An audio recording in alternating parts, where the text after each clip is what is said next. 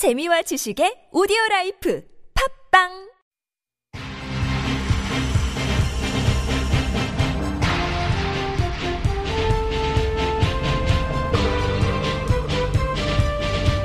색다른 시선 김종배입니다.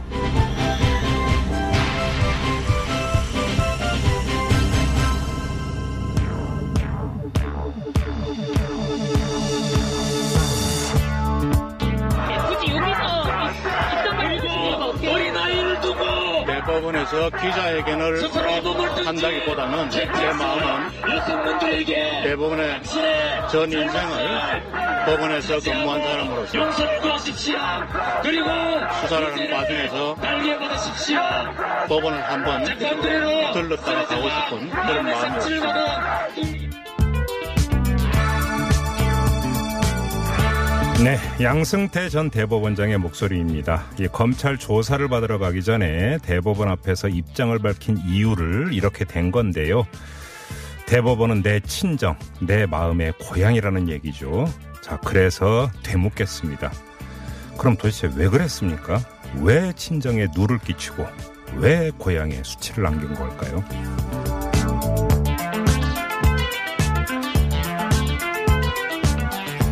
색다른 시선 김종배입니다는 오늘도 우직하게 하루를 정리해드립니다. 지금 바로 시작합니다.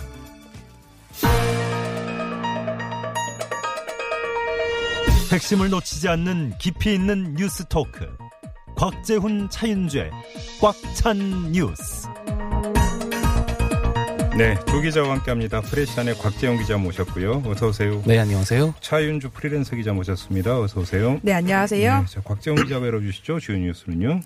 예, 아 죄송합니다. 이 청와대 특감반원 출신인 이 김태우 수사관이 자신이 공익 제보로 인해서 지금 징계위에 해부된 것이 부당하다면서 국민권익위원회와 행정법원에 각각 이 징계를 멈춰달라는 취지의 신청을 냈는데요. 두 곳 모두에서 오늘 기각됐습니다. 음, 정확하게 권익위에는 이 공익신고자 제보 절차인 불이익 절차 일시 정지 신청을 했는데 네. 기각됐고요. 기각 이유는 이 징- 현재 징계 이유는 이 김 수사관의 비위 때문이지 뭐 임종석 실장이나 조국 수석에 대한 이 주장한 내용과 지금 적- 직접적인 인과관계가 없다 이런 취지였고요.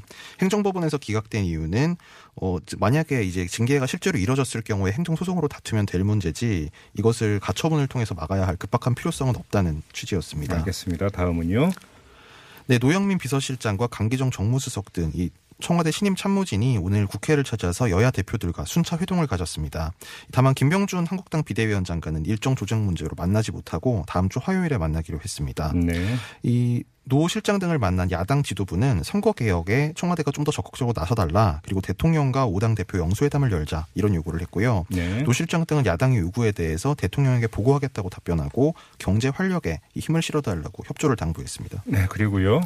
네, 이해찬 민주당 대표가 오늘 유치원 현장을 찾아서 현장 최고위원회를 열고 유치원 3법을 2월 중 처리해서 유치원 문제로 학부모가 걱정하지 않도록 최선을 다하겠다. 그러니까 패스트트랙 330일을 다 끌지 않고 오는 2월 임시국회에서 여야 합의로 타결하겠다는 의지를 밝혔습니다. 알겠습니다. 자, 차윤주 기자 주요 뉴스는요. 네, 파인텍 노사가 오늘 오전 극적으로 임금 단체 협상 타결에 성공했습니다. 이에 따라서 굴뚝위에서 426일간 농성을 했던 두 노동자가 땅을 밟게 됐는데요. 네. 어, 김세권 스타플렉스 대표가 파인텍의 대표를 맡고 조합원 5명을 업무에 복귀시키기로 했습니다. 네. 자, 이제는 이제 그 건강 관리 잘 하셔야 됩니다. 네, 지금 그 응급실로 네. 이동한 걸로 알고 있습니다. 네, 네. 자, 그리고요. 네, 오늘 오전 5시쯤에 통영 해상에서 14명이 탄 낚시 어선이 뒤집혀 선장 최 씨 등 3명이 사망하고 네. 2명이 실종됐습니다. 음, 경남 통영, 통영 해양경찰서는 어선을 충돌해 전복시킨 파나마 국적 화물선을 선박 전복 및 업무상 과실치사 혐의로 검거해 입건할 방침이라고 거의 밝혔습니다. 이전 사건하고 거의 판박이에요. 네, 그렇습니다. 예, 예. 자, 그리고요. 네, 경북 예천군의회 의원들의 해외 연수 파문이 가라앉지 않고 있습니다.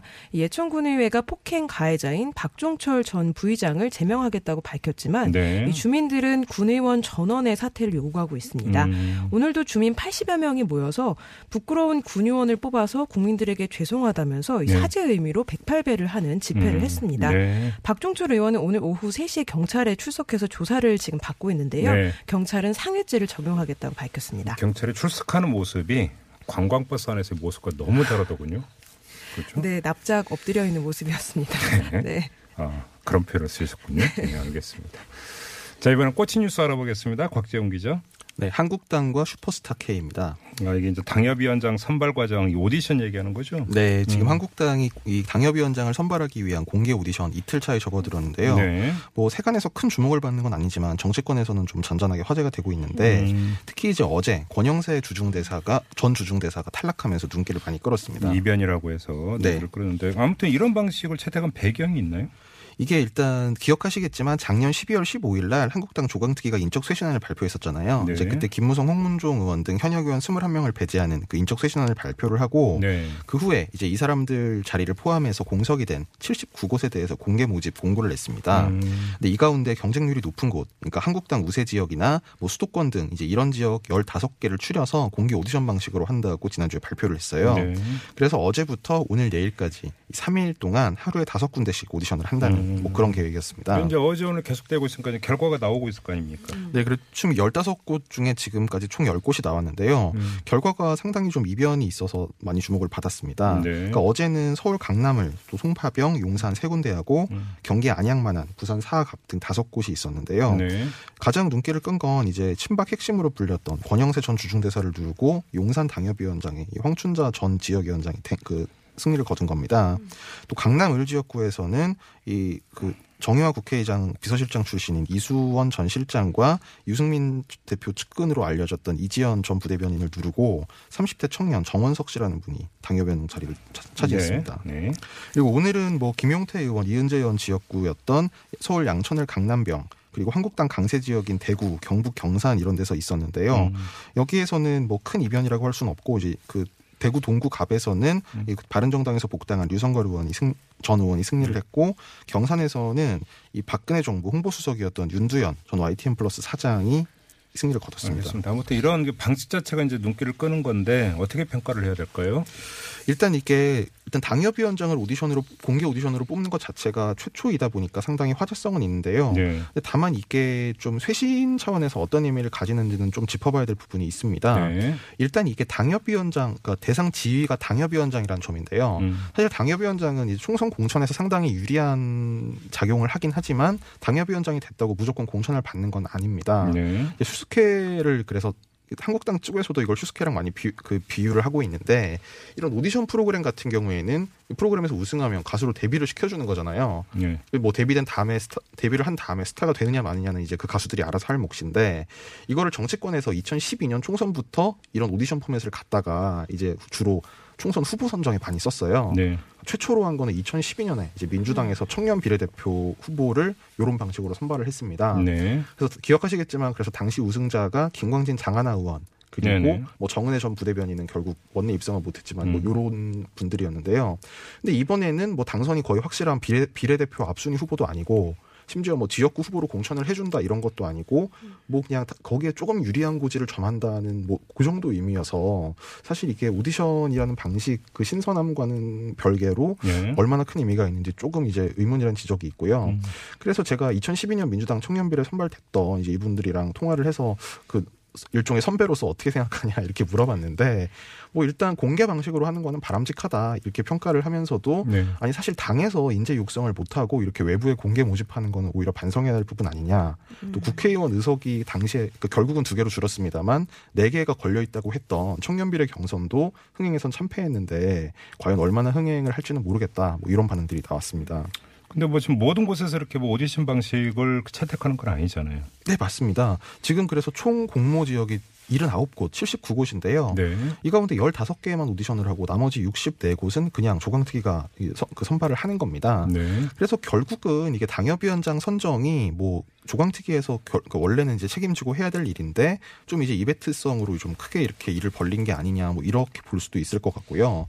왜냐하면 이제 기존의 당협위원장 선발은 이 중앙 뭐 조강특위가 위주가 되긴 하지만 중앙당 차원에서 임명을 하거나 아니면 뭐 최대한 경선 정도까지 했거든요. 예를 들면 2014년에 김무성 대표 이군현 사무총장 때 뭐 여론조사 경선 방식을 도입한 전례가 있긴 있어요. 그리고 이제 앞서서 이제 그, 그 과거에 이제 이런 식의 오디션에 참여했던 경험자들이 지적한 대로 지금 흥행 성적도 그렇게 좋다고 보기에는 좀 어렵습니다. 어제 같은 경우에는 최대 동시 접속자가 이제 유튜브로 생중계를 했는데 뭐 1,800명 정도 뭐 그랬다고 합니다. 평가는 좀 어떻게 나오고 있어요? 이거에 대해서? 이 지금 그래서 방금 말씀드린 대로 일단 흥행 성적 면에서 그렇게 썩 좋, 아주 흥행을 성공했다 뭐 이렇게 보기는 좀 어려운데 다만 이제 결과적으로 뭐 권영세 전 대사가 탈락하는 등 뭐 그런 의외성은 좀 이제 화제가 되고 있는 정도인데요. 어, 다만 이제 근본적으로 이렇게 오디션 방식을 통해서 뭐 당협위원장이든 국회의원 후보든 이렇게 선발하는 게 맞느냐 뭐 그런 지적도 좀 나올 수 있을 것 같습니다. 이게 결국은 예를 들면 이 공천권 아니면 이 당협위원장을 포함한 당직 또는 후보 직위를 이 그 추천하는 권한을 당이 이제 그 정당에서 하는 게 아니라 이거를 말하자면 일반인들에게 공개한다는 취지잖아요. 뭐 이게 결국 오픈 프라이머리랑 좀 비슷한 취지인데 2014년, 15년 이제 그 연간에 오픈 프라이머리가 정치권에서 상당히 좀 화제가 됐던 적이 있었는데 그때도 정치 전문가들 사이에서 평이 좀 갈렸습니다. 물론 이제 뭐 상향식이다. 그래서 투명성을 담보할 수 있다. 그런 찬성 의견도 있었지만 또 반대하는 분들 비판을 상당히 많이 했거든요. 왜냐하면 이제 정당 정치로서 정당의 책임성이 약화될 우려가 있다. 그런 취지였는데 예를 들면 뭐 도서출판 후마니타스 박상훈 대표 같은 경우에는 오픈 프라이머리가 민주적이라는 거는 민주주의에 대한 완벽한 오해다. 뭐 이렇게 비판도 했었고 한림대 최태욱 교수 같은 경우도 정당 대표성, 차별성이 약해지고 포퓰리즘이 만연할 가능성이 있다. 뭐 이런 비판도 했었습니다. 근데 뭐 이거저거 다 떠나서 정치라고 하는 행위 자체가 국민 앞에서 뭔가를 보여주는 행위 아닙니까? 다시 말해서 쇼잖아요, 쇼. 일정하게 쇼적인 측면이 있는 거고. 그래서 이벤트라고 하는 방식은 동원될 수밖에 없는 거 아닌가요? 그리고 여기서 예를 들어서 지금 여기서 다루는 것 자체가 네. 관심을 끈 측면이 있는 거 아닌가요? 화제성 네. 면에서는 뭐 실패한 그러니까. 것 같다는 생각은 안 들더라고요. 그러니까요. 네. 당연, 그러니까 뭐, 이 조강택이 안에서 그냥 사무 회의 아실 안에서 하는 것보다 일정하게 관심을 유도한다라는 측면에서는 뭐 강구될 수 있는 게 아닌가 이런 생각도 좀뭐 정반대에서도 한번 해볼 수 있을 것 같은데요. 네. 일단 흥행은 결국 내일까지 있으니까요. 음. 뭐 최종적으로는 한 네- 주말 정도가 지나야 좀 정확한 평가가 할 수 있을 것 같습니다. 알겠습니다. 자, 어, 꽉찬 뉴스 진행하고 있는데요. 자, 저는 말씀 듣고 이어가겠습니다.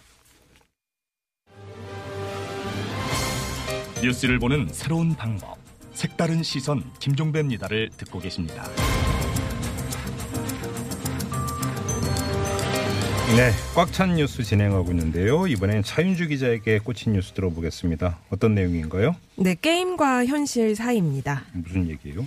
어, 검찰이 양심적 병역 거부자를 판단하는 기준으로 이 폭력적인 게임을 하는지를 조사하겠다고 밝혔어요. 네. 어, 이게 당연한 조치다 이런 반응이 있는 반면에 음, 음. 전쟁 게임과 이 군사 훈련을 동일시하는 건 부적절하다 이렇게 반대 의견이 맞서고 아, 아, 있는데요. 아, 예, 저도 잠깐 본 것 같은데요. 근데 좀 그 전에 일단 지금 그 용어가 네. 저희가 이제 그 며칠 전에 어, 국방부하고도 인터뷰를 했었는데 양심적 병역 거부라고 하는 표현 대신에 종교적 병역 거부 종교적 신념 등에 따른 병역 거부로 쓰기로 했다 이렇게 했는데 아직 법률 용어는 또 아직 아니라고 했거든요. 네. 지금 그래서 이제 어떻게 그 호칭을 해야 될지 잘 모르겠습니다. 일단 그냥 그러니까 그대로 쓰도록 하고요. 네, 그러겠습니다. 일단 어떤 내용입니까 이게? 네, 제주도에서 지금 12명이 이 양심적 병역 거부에 따른 이 병역법 위반 혐의로 재판을 받고 있습니다. 네. 어, 제주지검에서 이, 이 12명을 상대로 해서 1인칭 슈팅 게임, 이 FPS라고 하는데요. 음. 이걸 했는지 안 했는지 확인하겠다고 밝혔어요. 네. 그러니까 Sudden Attack이나 Overwatch, Battlegrounds 이런 게임인데 이 게임 업체에 이 법원이 사실 조회 신청서를 보내서 가입을 했는지 또 접속 기록은 있는지 예, 게임을 저- 얼마나 했는지 제출받겠다고 합니다. 초- 총 쏘는 게임 얘기하는 거죠? 네, 맞습니다. 네, 네, 네. 1인칭 시점에서 이 총을 쏘는 게임이죠. 네. 그래서 검찰은 이 병역 거부자가 총 쏘기 게임을 하는 게 상식적으로 맞지 않다. 음. 매일 밤 이 Battlegrounds 같은 게임을 즐기고 있다면 양심의 진정, 진정성을 인정하기 어렵다. 이렇게 네. 밝힌 상태고요. 네. 근데 그 전에 그 검찰이 좀 기준을 잡은 바가 있지 않나요? 네, 맞습니다. 음. 어, 그 대법원이 지난해 11월 1일 날이 양심적 병역 거부를 형사처벌할 수 없다. 네. 이렇게 확정 판결을 하면서 음. 이 검찰이 개별 거부자를 어떻게 판단할지 이 그동안 그 기준을 만들어 왔는데요. 네. 이 대검찰청에서 지난달에 그동안 판례를 분석해서 10가지 지침을 전국에 내려보냈다고 합니다. 음. 그러니까 우선 이 그 양심적 병역 거부의 90% 이상이 여호와의 증인 그 종교적 네네. 신념에 따른 거기 네네네. 때문에 이 정식 신도인지 음. 또 신앙 기간은 어떻게 되는지 실제 종교적으로 활동을 해왔는지 네. 만약에 개종을 했다면 경위와 이유는 뭔지 음. 어 그리고 그 중에 하나가 이런 게임을 하는지 여부입니다. 아, 그래요? 네, 예. 근데 이게 처음은 아닌데요. 음. 2017년 6월에 헌법재판소가 이 결정을 했잖아요. 네. 대체복무제 없는 병역법은 위헌이다. 네, 네. 근데 그 다음에 이제 병무청에서 이 병역 연기 심사를 새로 만들면서 음. 이 문항에 폭력적인 모바일 혹은 컴퓨터 게임을 하는지 이렇게 물어봤었다고 합니다. 아, 그래요? 예. 네, 그래서 실제로 그동안 법원에서도 이 판사가 병역적 거부 사유가 음. 이 양심적 그 병역 거부인지 이걸 확인하는 과정에서 이런 질문을 했었다고 합니다. 아, 이게 이제 그 이렇게 되는 거죠. 그 집총 거부를 하고 네. 뭐 이러다 보니까 자, 그러면 어떤 이런 어떤 그 종교적 신념이 일상생활에서까지 이제 그대로 투영이 되는 거냐 이걸 보기 위해서 이제 이런 게임을 하느냐 안 하느냐 이걸 따져본다라는 거잖아요. 네, 맞습니다. 그래서 음. 이 여호와 증인 신도들은 당연하다는 반응이 훨씬 많았습니다. 아, 이걸 이 게임을 하는지 안 하는지를 묻는 게 당연하다. 네, 왜냐하면 예, 예. 이 여호와의 증인에서 이 교리 자체가 이런 게임을 할 수 없다고 이제 금지하고 있기 때문이래요. 아, 그래요? 네, 예. 그 오늘 이 교리서를 찾아보니까요. 네. 이 청소년은 묻는다 이런 제목의 교리서가 있는데 네. 이런 내용이 있었습니다. 폭력적이거나 부도덕한 게임을 하는 것은 방사능 폐기물을 갖고 노는 것과 같다. 오. 그 영향이 곧바로 드러나지 않을진 모르지만 언젠가는 반드시 나타나게 되어 있다. 엄격하게 금지하고 있는 건데요. 어, 교리서에 이렇게 적혀 있다고요? 네, 예. 이 백종건 변호사라고 아실 거예요. 예, 예, 네, 예. 이분도 이제 그 여호와의 증인 신도라서 양심적 음. 병역 거부로 이 감옥에 갔다 온 분인데요. 네. 어, 이분 통화를 하니까 음. 이 병역 거부는 교리를 따르는데 네. 폭력적 겨- 게임에 대해서는 교리를 따르지 않는다면 그걸 진지한 양심이라고 할 수 있겠냐 이렇게 아. 반문하더라고요. 예. 실제로 이제 여호와의 증인을 이 모태 신앙으로 믿는 청소년들 대부분이 음. 게임 때문에 종교가 멀어진다고 합니다. 아, 그래요? 네, 실제로 그렇대요. 아, 그리고 예. 해외 사례를 보면 음. 그리스에서는 이 그 총기가 허용이 되어 있는데요. 이 음. 총기 신청을 했던 이력이 있다거나 아. 소지하고 있으면 그걸 병역 거부 기준으로 활용해서 음. 이 병역 거부를 인정해 주지 않는다고 하네요. 음. 근데 총기 신청이나 소지 여부는 이건 직접적인 건데 네. 사실 게임을 하는지는 그것을 그것을 가지고 이제 일- 뭐 양심이든 종교든 이제 그런 병역 거부 전체를 판단하는 건좀 부적절한 것 같고 다만 내가 양심적 병역 거부를 하는 이유는 여호와의 증인이다. 그런 이유라면 네. 이 사람이 정말 그 종교를 진지하게 믿고 있는지를 검증하는 사례로는 뭐 가능할 수도 있을 것 같다는 생각이 네, 듭니다. 검찰의 논리도 그랬습니다. 이 물어보니까요. 게임을 하면 폭력적이라서 그렇게 물어본 게 아니고 여호와의 증인이 게임을 제한하고 있기 때문에 그런 음, 문항을 음. 넣은 것이다. 네. 그러니까 병역의 의무를 저버릴 정도의 신념이라면 게임을 하지 않아야 된다는 교리도 당연히 지켜야 한다. 네. 이렇게 얘기를 했습니다. 아무튼 여호와의 증인의 범위를 벗어나서 근데 일각에서는 이건 좀 그 과도한 거 아니냐 이런 그 반박도 나오고 있지 않나요? 네, 사생활 침해를 우려하는 목소리도 있는데요. 네. 군 인권센터 같은 곳에서 그렇게 의견을 내고 있고요. 네. 근데 형사 재판이라는 것 자체가 이 강제 수사권을 동원해서 범죄 유무를 입증하는 거잖아요. 네네. 그래서 불가피한 측면이 있다고 합니다. 음. 이 남용되지만 않는다면 음. 이 사생활 침해 는 어느 정도 이 있을 수밖에 없다고 하고요. 네. 또 개별적으로 이 그 양심적 거부자 하나하나를 압수수색하는 게 아니고 네. 게임 업체에 이제 사실 확인서를 보내서 접속 기록을 확인하는 방식으로 진행이 되고 있잖아요. 음. 네. 근데 이게 어떤 그 비유를 할 수 있냐면 네. 고액 체납자들 그러니까 음. 세금을 내지 않은 사람들한테 이 국가가 재산을 조사해 보잖아요. 네.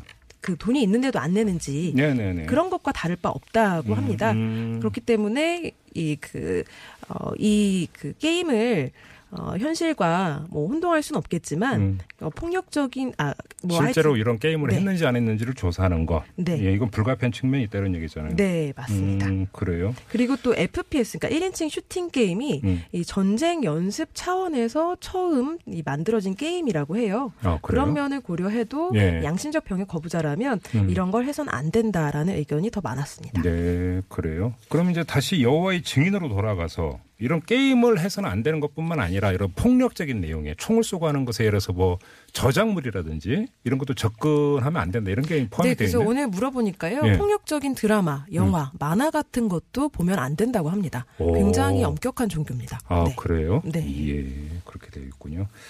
알겠습니다. 아무튼 이 병역 거부의 어떤 양심의 어떤 사유에 따른 병역 거부인가를 보- 판명하기 위한 방법 가운데 하나로 슈팅 게임에 접속한 적이 있는가 없는가 네. 이것도 보고 있다라는 또 새로운 사실을 알게 됐네요.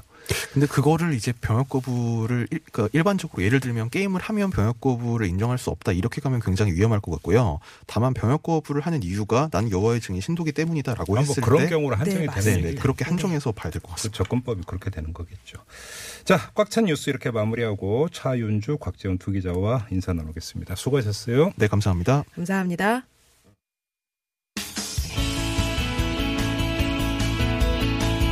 청취자 여러분의 다양한 의견이 모여 색다른 시선이 만들어집니다. TBS 앱으로 방송 들으시면서 바로바로 의견 보내주실 수 있는데요. 앱을 통해 참여가 어려우신 분들은 50원의 유료 문자 우물정 0951이나 카카오톡 플러스 친구를 통해서도 참여하실 수 있습니다. 여러분만의 색다른 시선 기다립니다.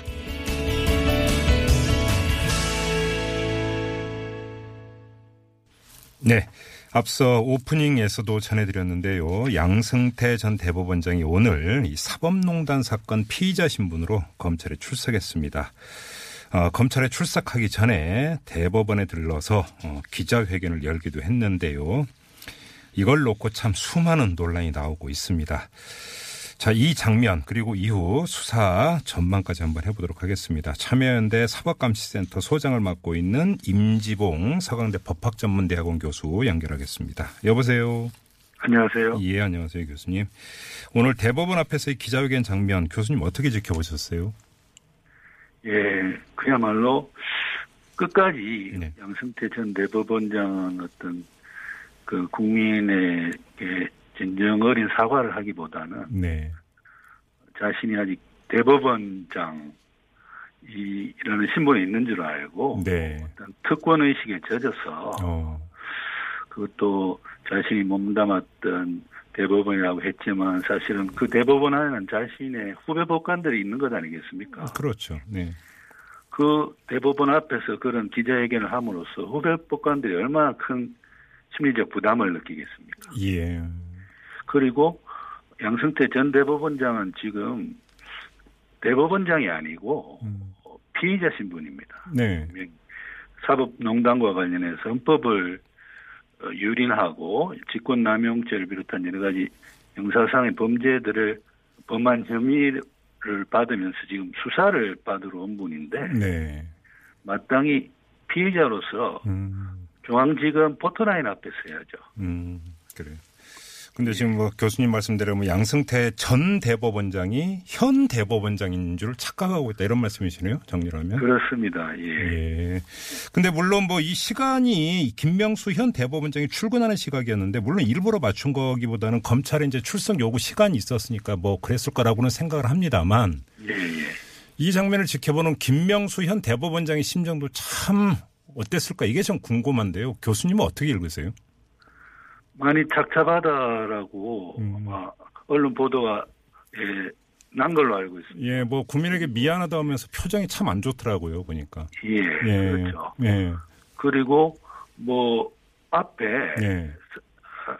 전 대법원장이긴 하지만 네. 그런 분이 또 현 대법원장을 위해서도 네. 그 대법원 앞에서 예.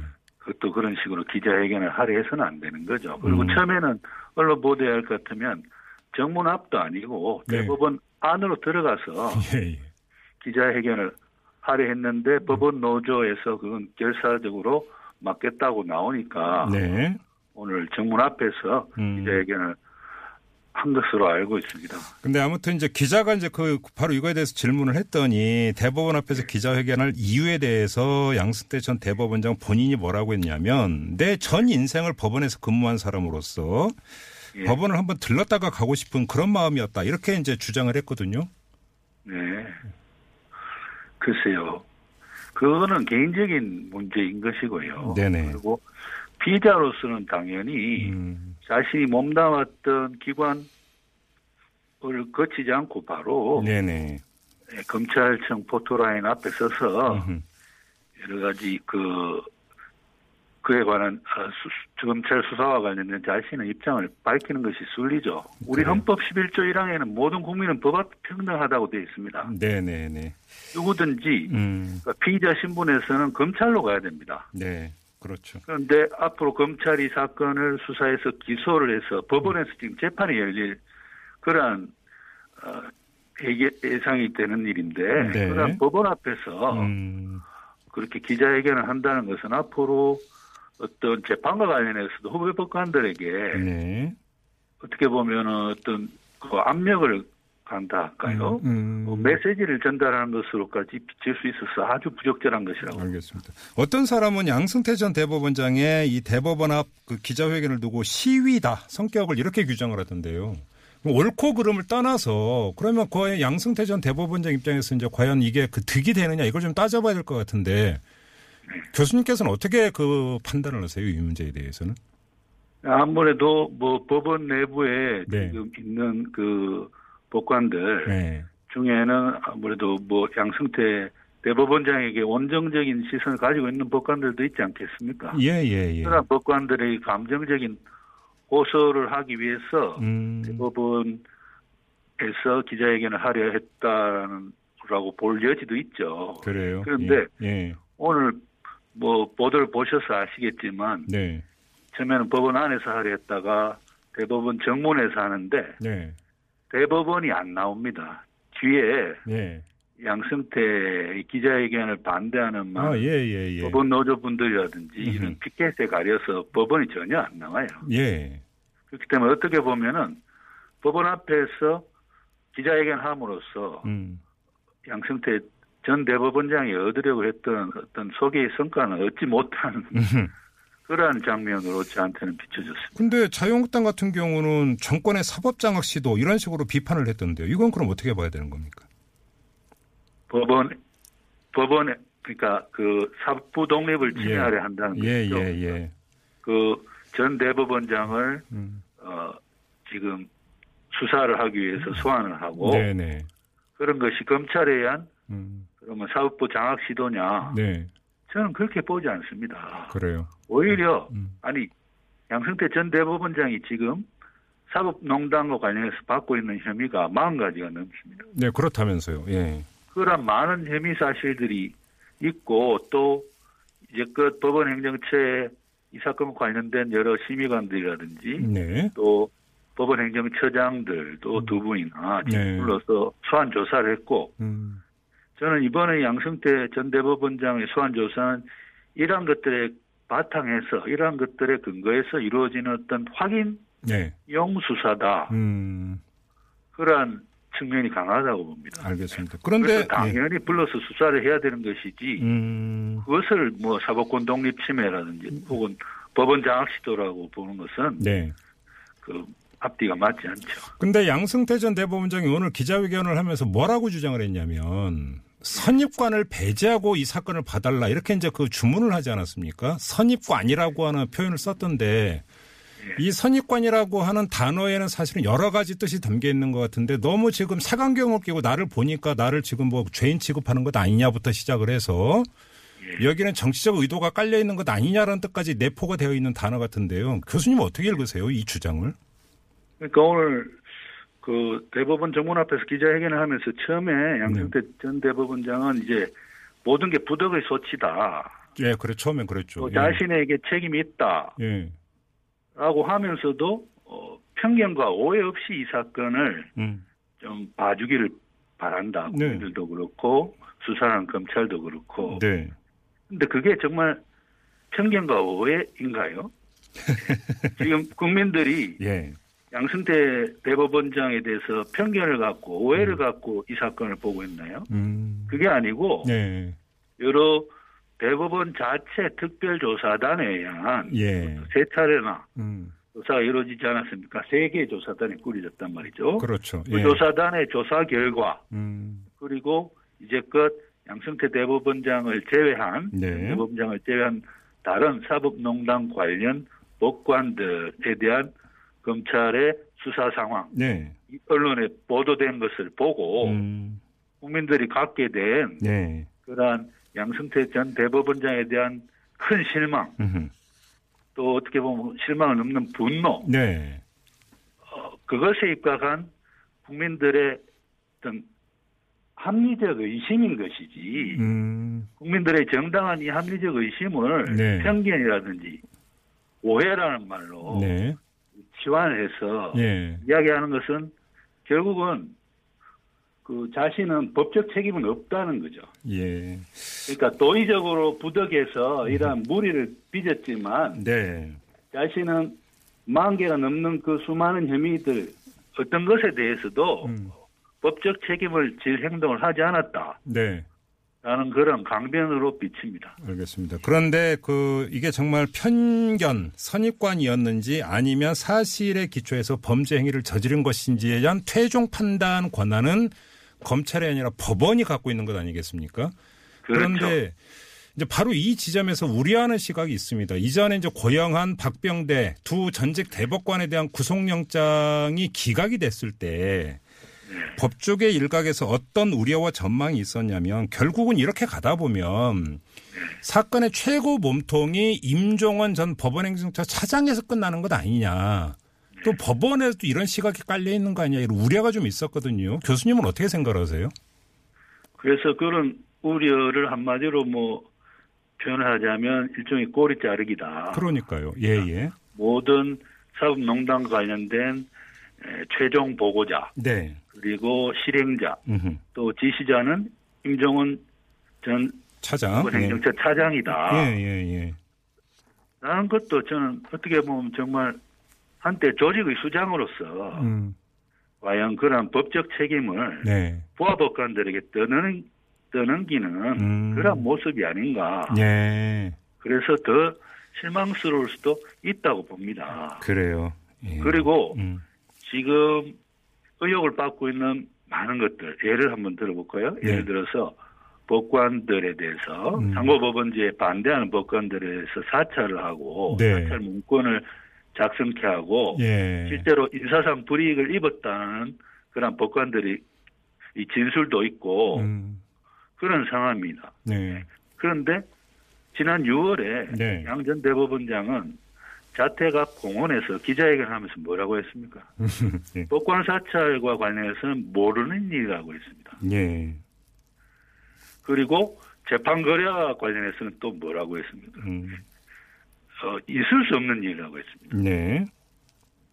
그런데 그 법관 사찰과 관련해서도 과연 대법원장의 지시나 아니면 적어도 무기는 없이 음. 그러한 엄청난 일들을 법원 행정처 일개 심의관이 할 수 있을까요? 그러게요. 예. 그것 그 부분에 대해서 국민들은 양승태 전 대법원장의 지시나 적어도 무기는 있었다는 합리적 의심을 가지고 있는 것입니다. 그게 합리적 의심이죠, 사실은. 네. 그렇죠. 그게 예. 어떻게 편견이고 오해인가요?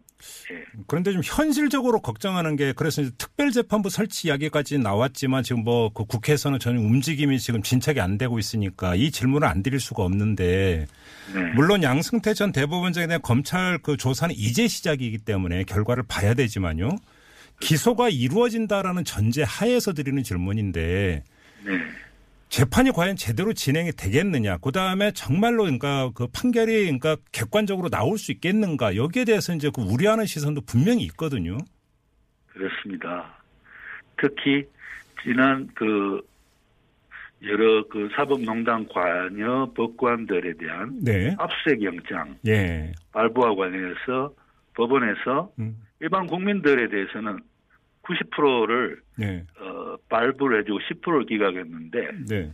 이 사법농단 관련 법관들에 대해서는 제19 감사기 식으로 네. 90%가 기각되고 10%만 발부 네, 네, 네. 해주는 그러한 전도된 현상이 일어났습니다. 예. 그것을 보고 많은 국민들은 이 법원이 제대로 된 그러한 음. 객관적인 공정한 재판을 과연 할 수 있을까? 음.